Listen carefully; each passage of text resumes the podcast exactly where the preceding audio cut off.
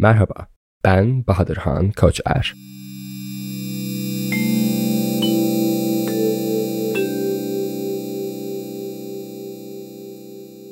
Türkiye'nin en güzel ormanlarından birinde inzivaya çekilmiş haldeyim. Aşağı yukarı iki ay oldu. Tabi bunun belli e, dönemlerde ara verilmesi gereken bir şey olduğunu unutmadan da e, bu inzivayı gerçekleştiriyorum. Ve inziva derken gerçekten bir inzivadan bahsediyorum aslında.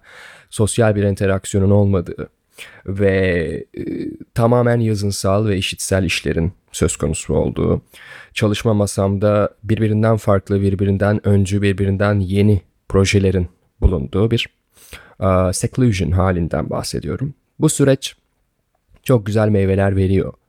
Ee, bu podcast bölümünün konusu açıkçası um, bu inzivanın bana verdiği bir ürün ve orfik medya kavramı üzerine konuşacağım. Fakat ondan önce e, son podcast bölümümü ne zaman kaydettiğimi hatırlamıyorum bile. Açıkçası bu bölümü kaydetmeden önce de açıp bakmadım buna.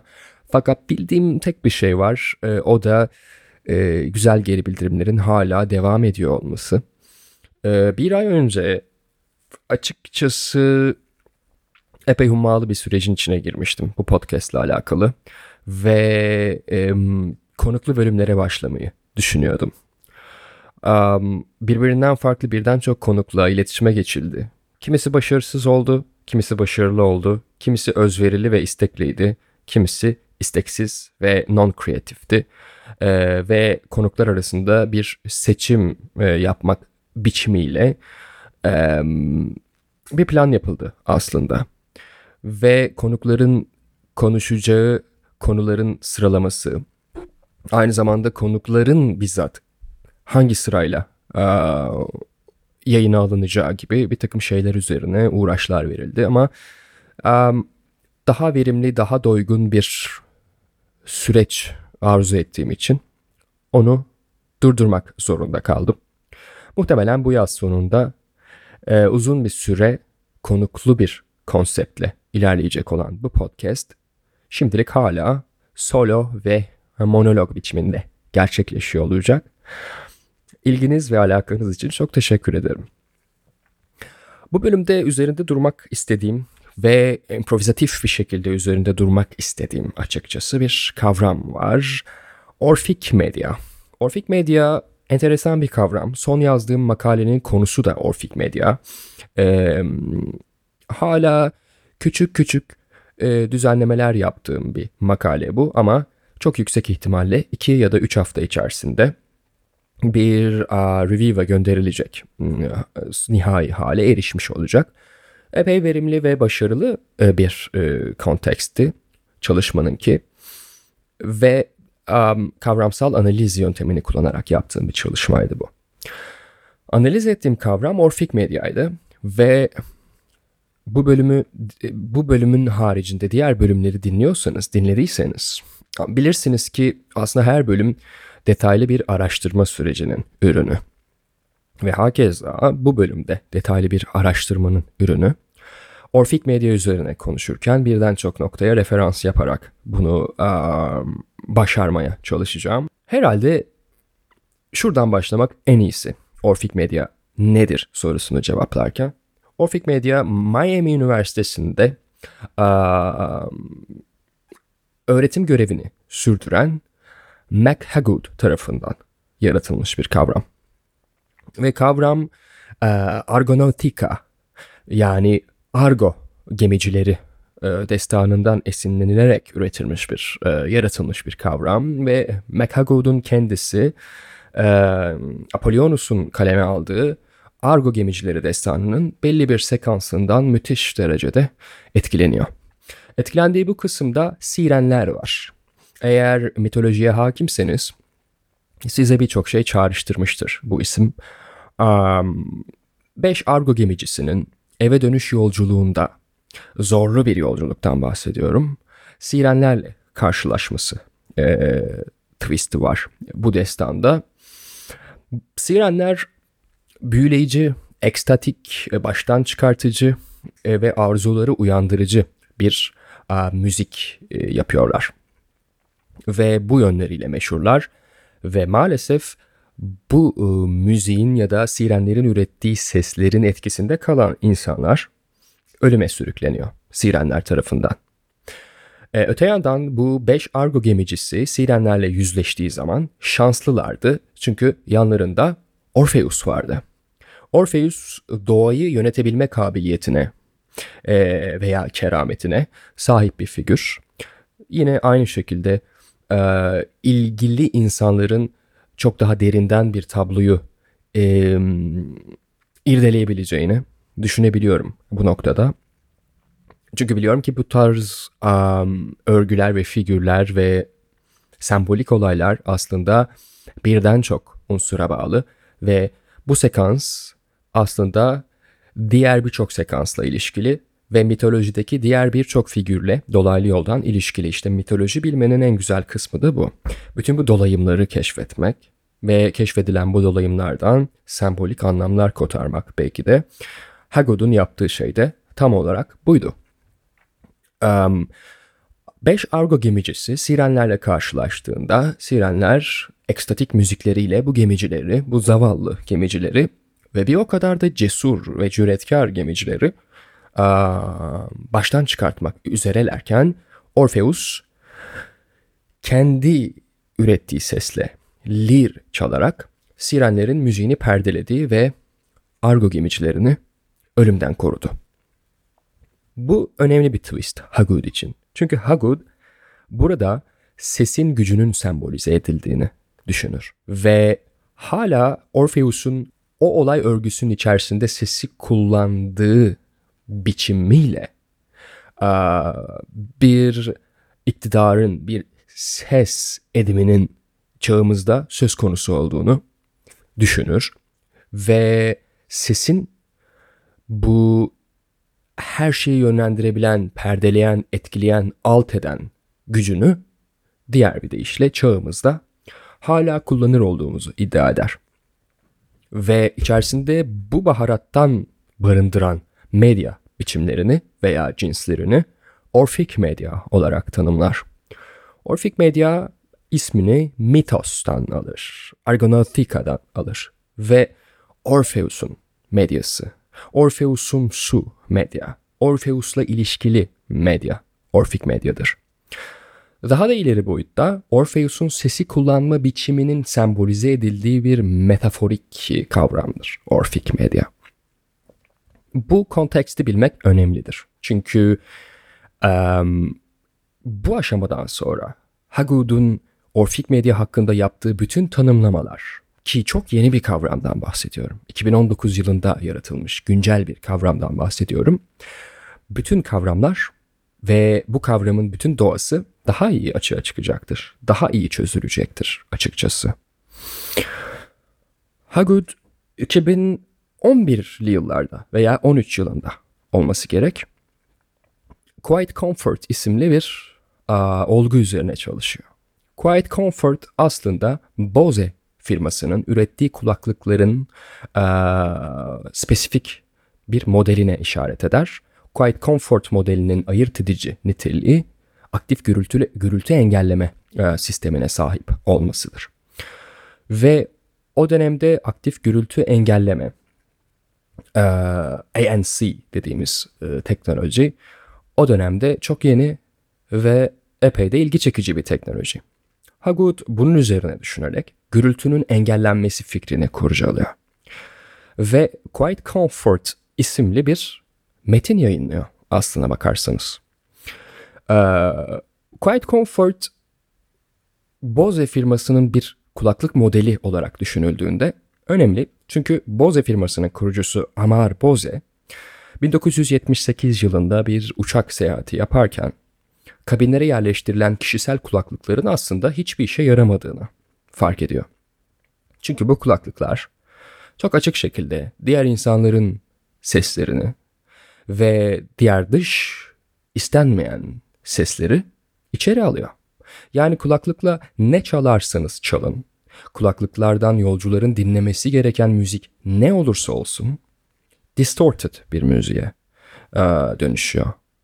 Ve dış gürültünün ciddi miktarda baskılayarak yok ettiği bir eyleme, e, deneyime dönüşüyor. Amar Bose bunu deneyimliyor ve Amar Bose e, ses teknolojileri için birden çok icadı ve e, öncü fikri bulunan bir figür. Ve bu noktada yaratıcı bir çözüm geliştiriyor. E, tersine mühendislikle e, inanılmaz bir metot kullanarak aslında inanılmaz bir metodolojik bakış kullanarak belki de e, kulaklıkların herhangi bir yerine ortam sesini algılayacak ve bir ters faz üretebilecek bir mikrofon iliştirmeyi düşünüyor.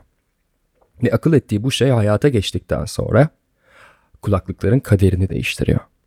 Amar Bose Quiet Comfort modeliyle ilk gürültü engelleyici kulaklık modelini aslında markete sokmuş oluyor. Bu ticari bir başarıdır ama bu bir tarafa bizim ilgilendiğimiz kısım burada gürültünün engellenmesi eylemi. Hago'da göre uçaklardaki o kaçmak istediğimiz gürültü toplumsal bir alandır. Belki bir kamusal alandır. Fakat bu alanın en büyük problemi insanların zoraki şekilde bu alanda bulunmalarıdır. Orada bulunan hiç kimse sıkış sıkış e, istif bir yerde bulunmak istemeyerek oradadır. Dolayısıyla zoraki toplumsallaşılmış bir e, mekandır Hagod için. Uçak kabinleri, yolcu kabinleri. Ve burada toplumsal alandan yalıtılma hissini yaratmış olur aslında Amar Bose'nin Quiet Comfort modelleri. Çünkü kişi içinde bulunmak istemediği zoraki toplumsal alanlardan kaçmak ve sıyrılmak istemektedir. Hagu'da göre bu içinde bulunduğumuz yeni sibernetik evrede böyle bir dönemde gözlemlenmesi en egzantrik olan olgulardan bir tanesidir. Çünkü insanlık tarihi boyunca hiçbir zaman diğer insanların çıkarttığı gürültüden ve diğer dış gürültü unsurlarından böylesine kaçmak ve soyutlanmak istememiştir. Hagod için Quiet Comfort böyle bir a, çıkış noktasıdır. Ve bütün Orfik Medya tezini burada temellendirir. E, Quiet Comfort Hagod'a göre kişisel bir alan yaratır. Ve bu alan aslında bir headspace'tir. Bir e, kişinin kendi fikirlerini daha temiz duyabileceği, kendi sesiyle daha iyi yüzleşebileceği veya en azından hemen yanında oturan, dizinizle ve dirseğinizle temas ettiğiniz, hiç tanımadığınız insandan sizi algısal olarak ayıklamaya yarar. Quiet Comfort bu yönüyle iyi bir teknolojidir. Bu noktada Hagud, kişinin neoliberal bir benlik yarattığını düşünür veya neoliberal benlik hissini perçinlediğini düşünür gürültüyü engellerken. Öte yandan neoliberalizm için benlik tartışmaları e, incelendiği zaman görülür ki neoliberalizmde benlik dediğimiz şey tamamen bir kısır döngüdür e, ve komik bir şeydir. Çünkü neoliberalizm e, kişileri benleştirerek ve birey olmanın onların özgürlüğünü perçinlediğini veya özgür olmanın yolunun öncelikle birey olmaktan geçtiğini empoze ederek toplumun dinamiklerinin köküne bir kibrit suyu dökmüştür. Ve bu noktada Hagud neoliberal benlik kavramını bir nükte olarak eser, eserinde kullanmıştır. E, gürültü engelleme yöntemiyle neoliberal benliğini perçinleyen bireylerin bir kısır döngü içerisinde, e, tüketim hegemonyasının içerisinde Evet sen de bir bireysin ve bunu unutma. Ee, ama tüketmelisin. Ee, hegemonyasının altında eriyip gittiğini e, savunmaktadır. Bu noktada elbette um, gözden kaçmaması gereken iki unsur var. Birincisi birey gürültü engelleyerek ki nerede olduğu artık hiç önemli değil. ANC teknolojisi her yerde ve ben de şu anda açıkçası bu bölümü düzenlerken ANC teknolojisine sahip bir kulaklık kullanacağım. Ve bunu sessiz bir ortamda olmama rağmen yapacağım. E, bu noktada bireysel bir alan yaratıyorum veya yarattığım bireysel alanı pekiştiriyorum yaptığım işe daha iyi odaklanabilmek için. Bu işin bir yüzü. Diğer yüzü toplumsal alanlarda da bunu yapabiliyor olmam. Yani çok sıkışık, zoraki, kamusal bir alana giriş yaptığım zaman ANC teknolojisine sahip bir kulaklık kullandığım bir durumda toplumsal alanlarda yeni bir konfor alanı yaratıyorum. Ve yaptığım bu şey Haggood'a göre eşsiz. Çünkü tarihin herhangi bir yerinde, herhangi bir döneminde, herhangi bir noktasında böyle bir şey söz konusu olmadı. İlk defa biz insanlar bunu deneyimlemeye başladık. Haggood, Orfik Medya'yı Quite Comfort'la başlayan bir serüvenle aslında yaratıyor. Fakat kendi röportajlarını incelediğiniz zaman ki Haggood'un e, çok önemli bir röportajı var. Haggood'la yapılmış çok önemli bir röportaj var. Bunu Haggood Question Answer yazarsanız e, Google'da da bulabilirsiniz bu arada. Çok ulaşılmaz bir dokümanda değil. Burada Haggood'un e, kavramı milieu e, ve soyut mekan kavramlarıyla da bütünleştirdiğini görürüz. Bildiğiniz üzere milieu kavramı Henri Lefebvre'nin ürettiği, yarattığı bir kavramdır. Ve milieu kentsel mekanların ilişkisel taraflarıyla var olduğunu barındıran bir, içinde bir bilgi olarak barındıran ve öngören bir kavramdır. Ve demek ister ki milieu kavramını kullanarak Lefebvre, e, insan pratiklerinin bir sonucu olsa da e, milieu bir kontrol edilemezliği de içinde barındırır.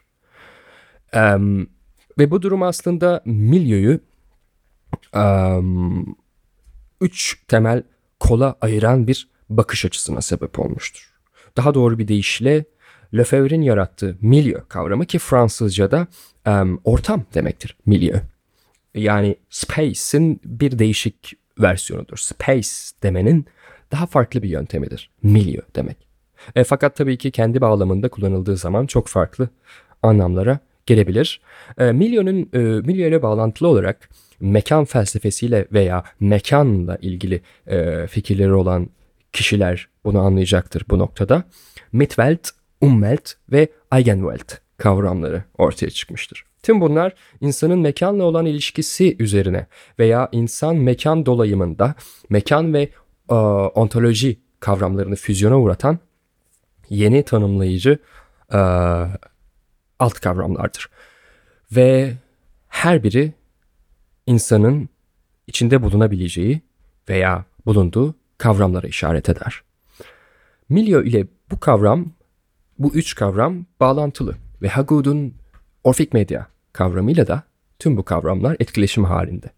Çünkü temelde Haggood'un e, işaret ettiği şey şu ses ve mekan hiç olmadığı kadar iç içedir aslında, diyor Haggood. Ses ve mekanın ilişkisi daha yakından bakılmayı hak eden bir ilişkidir diyor. Ve bu yüzden mekansal kavramlar üzerinde ve mekan felsefesi üzerinde en az ses kuramları üzerinde durduğumuz kadar fazla durmalıyız. Haggood'un Orfik medyasını algılayabilmek için.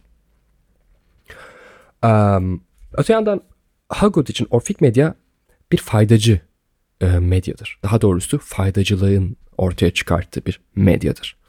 E, bu, bu, bu burada faydacılık kelimesini baya baya literatürdeki utilitarian e, kavramıyla paralel kullanıyorum. E, ve Orfik medyayı aslında biz e, yararlanabileceğimiz noktada medyayı dönüştürerek elde etmişizdir. Yani medyanın var olma biçimi hiçbir zaman insanın e, toplumsal alanlarda e, kendine has bir baloncuk, kendine ait bir baloncuk yaratmak için var olmadığını ve ancak ve ancak medyaya böyle bakmaya başladığımız zaman orfik medya kavramını kendimiz yarattığımızı belki de bilmek gerekir. Burada tabii ki mitolojiye geri dönecek olursak unutmamamız gereken iki unsur var. Birincisi Orpheus'un sesi kullanarak tabiatı arkasına aldığı fikri. Orpheus benim çok sevdiğim bir mitoloji figürüdür. E, çünkü doğayla bütünleşik bir figürdür. E, ve fiziksel olarak isimlendirebildiğimiz her şeyi bir güç olarak arkasına almayı becerir ve başarır ve buna kabildir. Rüzgar örneğin Orpheus için bir güç olabilir. Ses hakeza Argo gemicileri destanı örneğinde olduğu gibi Orpheus için bir güçtür. Toprak bir güç olabilir. Dalgalar hakeza yine mitolojide e, söz konusu olmuş bir sekanstır bu. E, Orpheus için bir güç olabilir, bir silah olabilir. Nitekim Orpheus doğayı hakimiyeti altına almış veya doğayla anlaşmış. Çünkü e, kendisi de doğanın tabiat dediğimiz unsurun içinden çıkmış bir figürdür. Ve o yüzden diğer hiçbir figürün bağlı olmadığı kadar doğayla ilişik ve bağlı haldedir. Bu noktada sesi kullanarak aslında genel itibariyle tabiatı arkasına almıştır Orpheus. Um, tabi burada güç kavramı ortaya çıkıyor. Orpheus'un şiddete başvurmadığını, sesin gücüne başvurduğunu düşünürsek, ee, bunun standart bir savaş sekansı değil de seslerin birbiriyle savaştığı bir yönlendirme sekansı olduğunu düşünürsek, burada güç kavramının tam olarak nasıl bir yere tekabül ettiğini anlayabiliriz.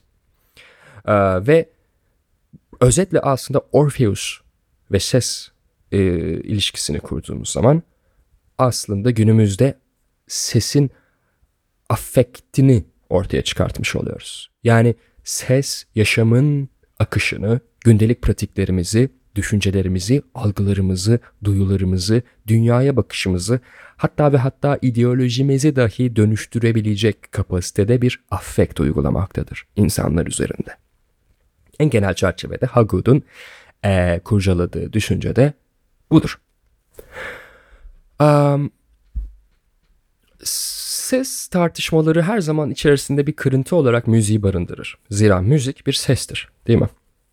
Ee, her ses müzik değildir fakat her müzik bir sestir. Ee, gerek bir potansiyel taşıdığı itibariyle gerekse yorumlanması itibariyle müzik bir sestir ve sesleşmeyi e, öngören bir kavramdır.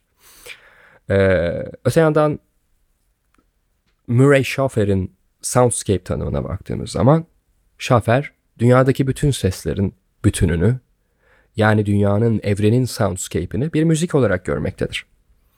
Ve evrendeki bütün sesleri bir müzik kompozisyonunda icrası gerçekleşmekte olan bir enstrümandan çıkan sesler olarak tanımlar ve bütün ses kaynakları Schaffer için bir enstrümandır.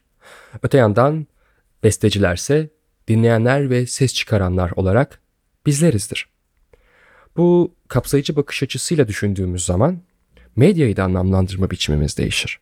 Çünkü o, o soundscape kavramıyla, özellikle Murray Schaffer'in tarif ettiği soundscape kavramıyla Hagud'un Orfik medyası kesişmektedir. Orfik medya e, sesin müziği de kapsayan bu tinsel gücünü yüceltir. Çünkü bir müzik Orfik medya olduğu gibi birçok ses Orfik medya olabilir. Hatta sessizliğin bizzat kendisi Orfik medya olabilir.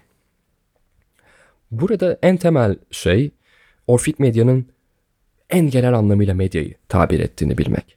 Çoğumuzun zihninde medya e, dendiği zaman e, oynatılabilir medya canlanıyor. Bunun niçin olduğunu bilmiyorum. Bu gördüğüm kadarıyla da Türkiye'de çok sık oluyor. Ama e, uluslararası bir kontekste medya dediğiniz zaman hiçbir zaman oynatılabilir medya değil, genel itibariyle medya kavramı akla geliyor. Bizde bu konuda bir yanılgı ve bir a, sapma var anladığım kadarıyla. O yüzden bunu belirtmenin faydalı olacağını düşünüyorum. E, bu noktada kişisel alan yaratabilecek her cihazın anlatıldığını da bilmek gerekiyor. Orfik medyanın e, kullanımıyla.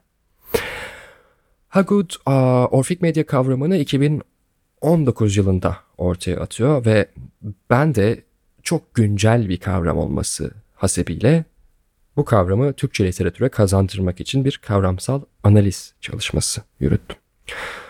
E, bu analiz çalışmasını yürütürken zorlandığım en temel şeylerden biri çok yeni bir kavram olması sebebiyle e, Orfik medya hakkında çok ciddi kaynakların üretilememiş, henüz üretilememiş olmasıydı.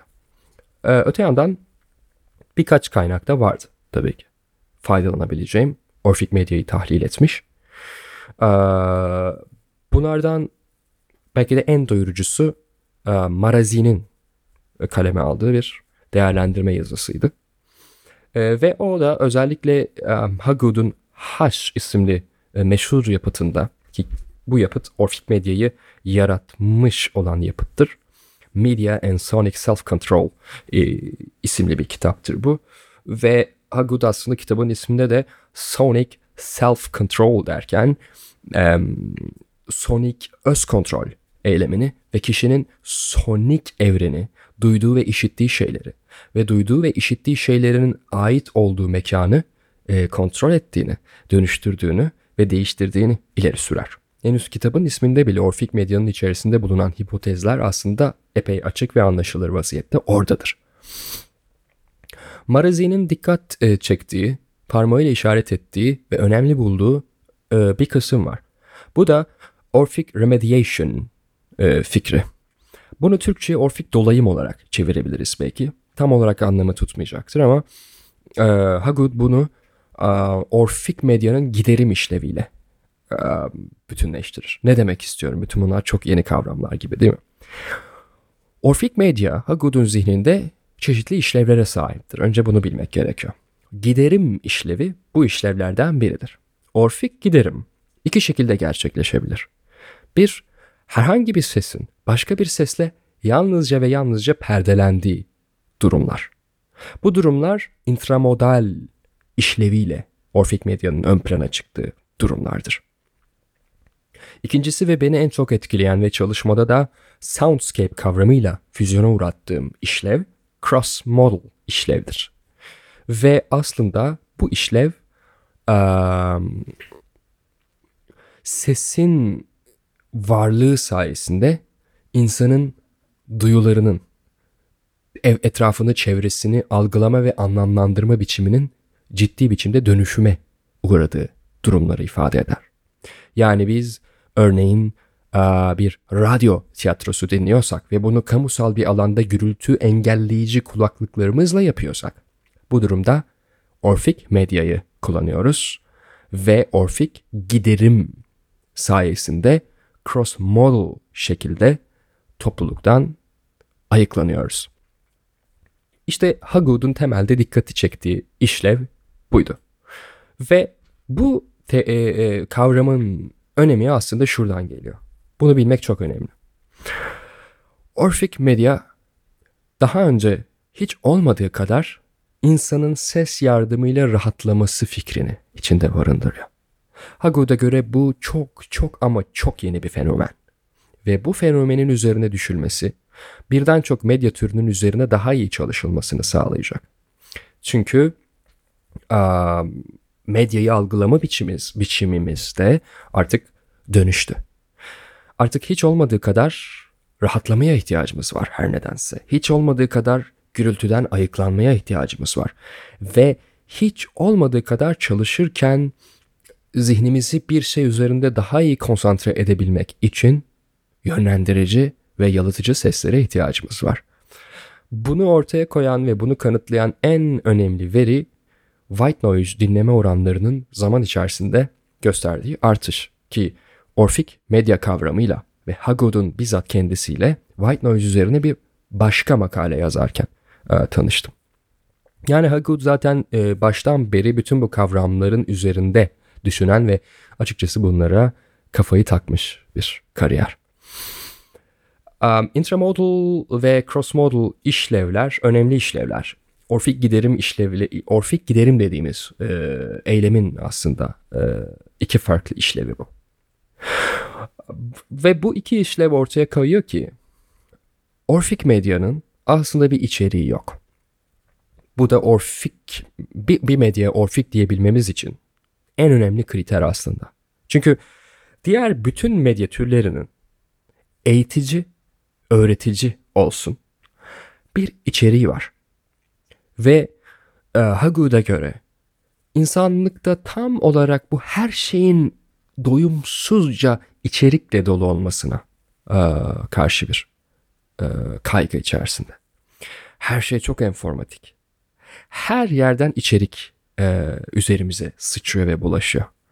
Ve bu durumda Orfik Medya içeriye sahip olmayan bir medya cinsi olarak bu dinamiği bozuluma uğratıyor. Orfik Medya, Hagud'un deyişiyle kendini içerikten soyutlayan ve içeriye sahip olmayan bir medyadır. Bu durumda içerikten ne kadar yorulduğumuzu, enformasyon akışını ne kadar aslında yavaşlatmak istediğimizi anlatan ve bizlerin bu insiyakını ortaya çıkartan e, turnusol bir eylemdir Orfik Medya dinlemek. En az bir kere olsun dinlenmek için bir medyaya başvurduysanız Orfik Medya'yı deneyimlemişsiniz demektir. Ve bütün bu konuştuklarım e, yaptığınız ve hatırladığınız o deneyime genellenebilir ve iz düşürülebilir. Orfik Medya'nın temel odağı dikkat çekmek değildir asla. Orfik Medya hiçbir zaman dikkat çekmek için tasarlanmaz. Ve a, aslında en temel işlevi mekanı sesten soyutlamak ve sesten soyutlanan mekanın bir başka sesle, bu bir müzik olabilir, bir noise olabilir, bir podcast olabilir, herhangi bir şey, bir telefon konuşması olabilir, bir televizyon sesi olabilir.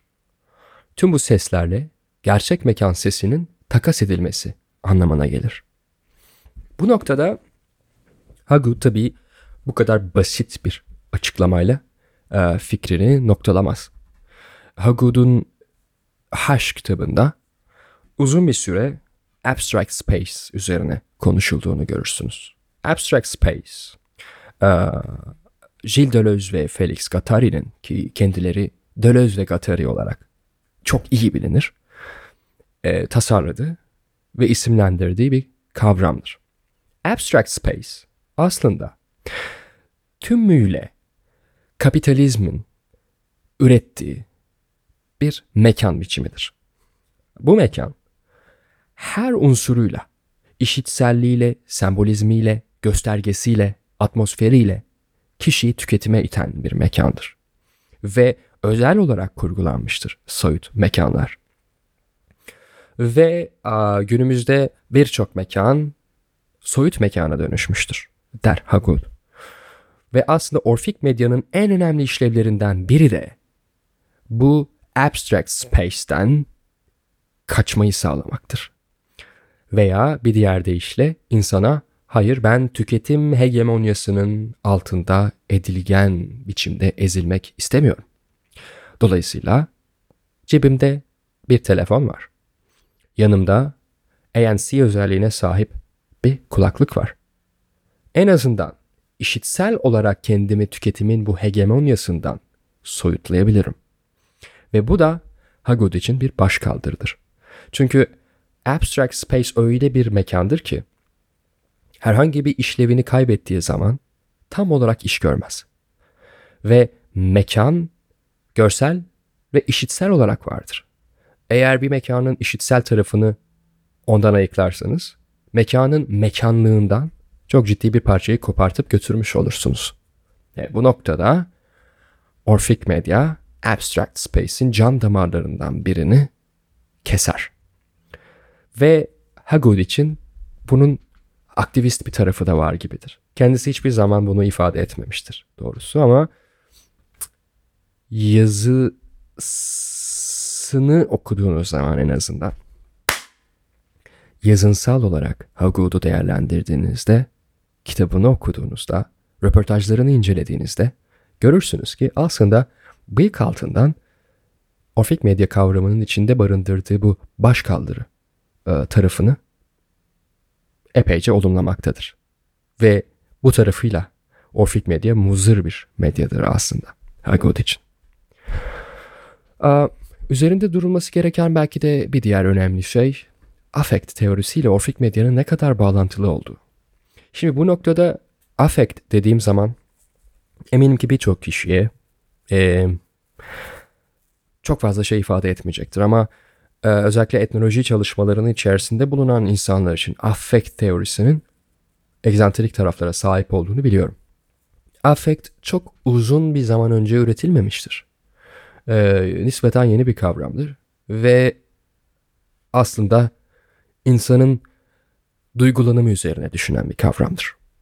Ve bir psikolojik kavramdır aslında. Psikoloji alanında, psikoloji biliminde e, temellenmiş bir kavramdır. Fakat etki dediğimiz şey her alanda söz konusu olabildiği gibi özellikle duygusal etkilenimden bahsediyorum.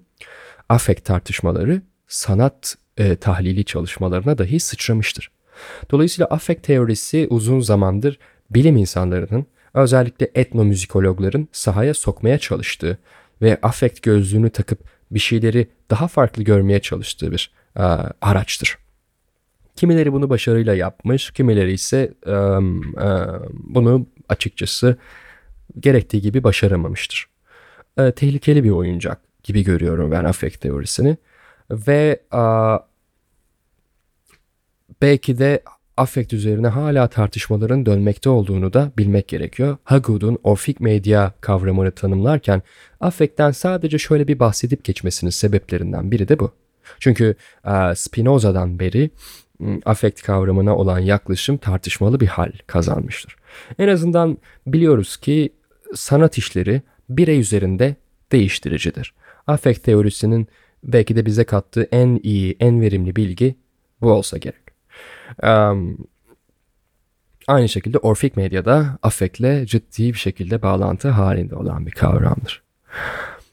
Bu durumda işte müziğin zamanı ve algıyı alterasyona uğrattığı, dönüştürdüğü, kimi müziklerle zamanı unuttuğumuzu, kimi müziklerle bir anda bütün duygumuzun, duygulanımımızın değiştiğini vesaire göz önünde bulundurursak aslında bütün bunlar affect teorisiyle ilişkili kavramlardır. Ve elbette orfik medya bütün bunlarla sınırlı bir kavram değil. Fakat bu bölüm için ben yalnızca bakın böyle yeni bir kavram var ortada. En azından söylemedi demeyin ee, diyebilmek için bu bölümü kaydettim. Ve inanıyorum ki Orfik Medya en azından önümüzdeki 10 yılda çok farklı tartışmaları e, tezgen olacaktır. Çok fa- ta- farklı tartışmaları alevleyecektir. Bu noktada önemli bulduğum bir kavram. Ve Orfik Medya'yı şöyle bir tanıtmak istedim açıkçası. Naçizane. Ee, tabii yazdığım, yazdığımı söylediğim makalede yalnızca Orfik Medya'yı tanımlamadım. Bu da bir yöntem ve yoldu Orfik Medya'yı literatüre kazandırabilmek için ama işin içerisine biraz deneysellik ekleyebilmek için soundscape kavramından da faydalandım ki e, bundan bahsederek bu bölümü sonlandırmak istiyorum.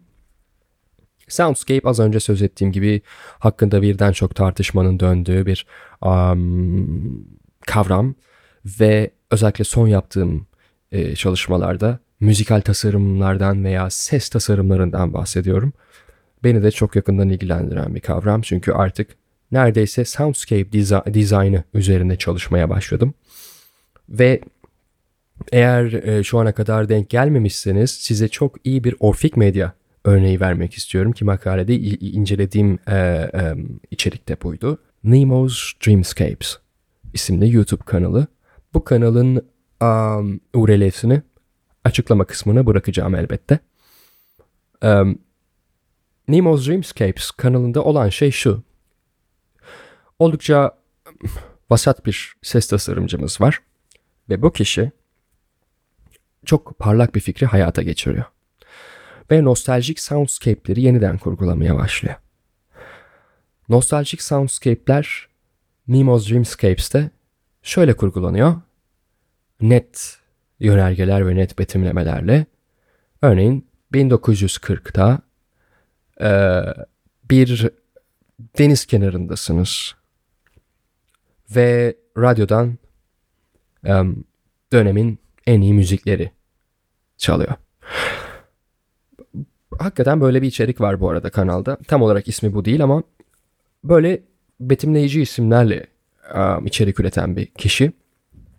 Aynı zamanda bir görsel tasarım boyutu da var işlerin. Yani o dönemden kalan bir, ta- bir takım görselleri birleştirerek füzyona uğratıyor ve um, bir tür anıştırma yapıyor aslında.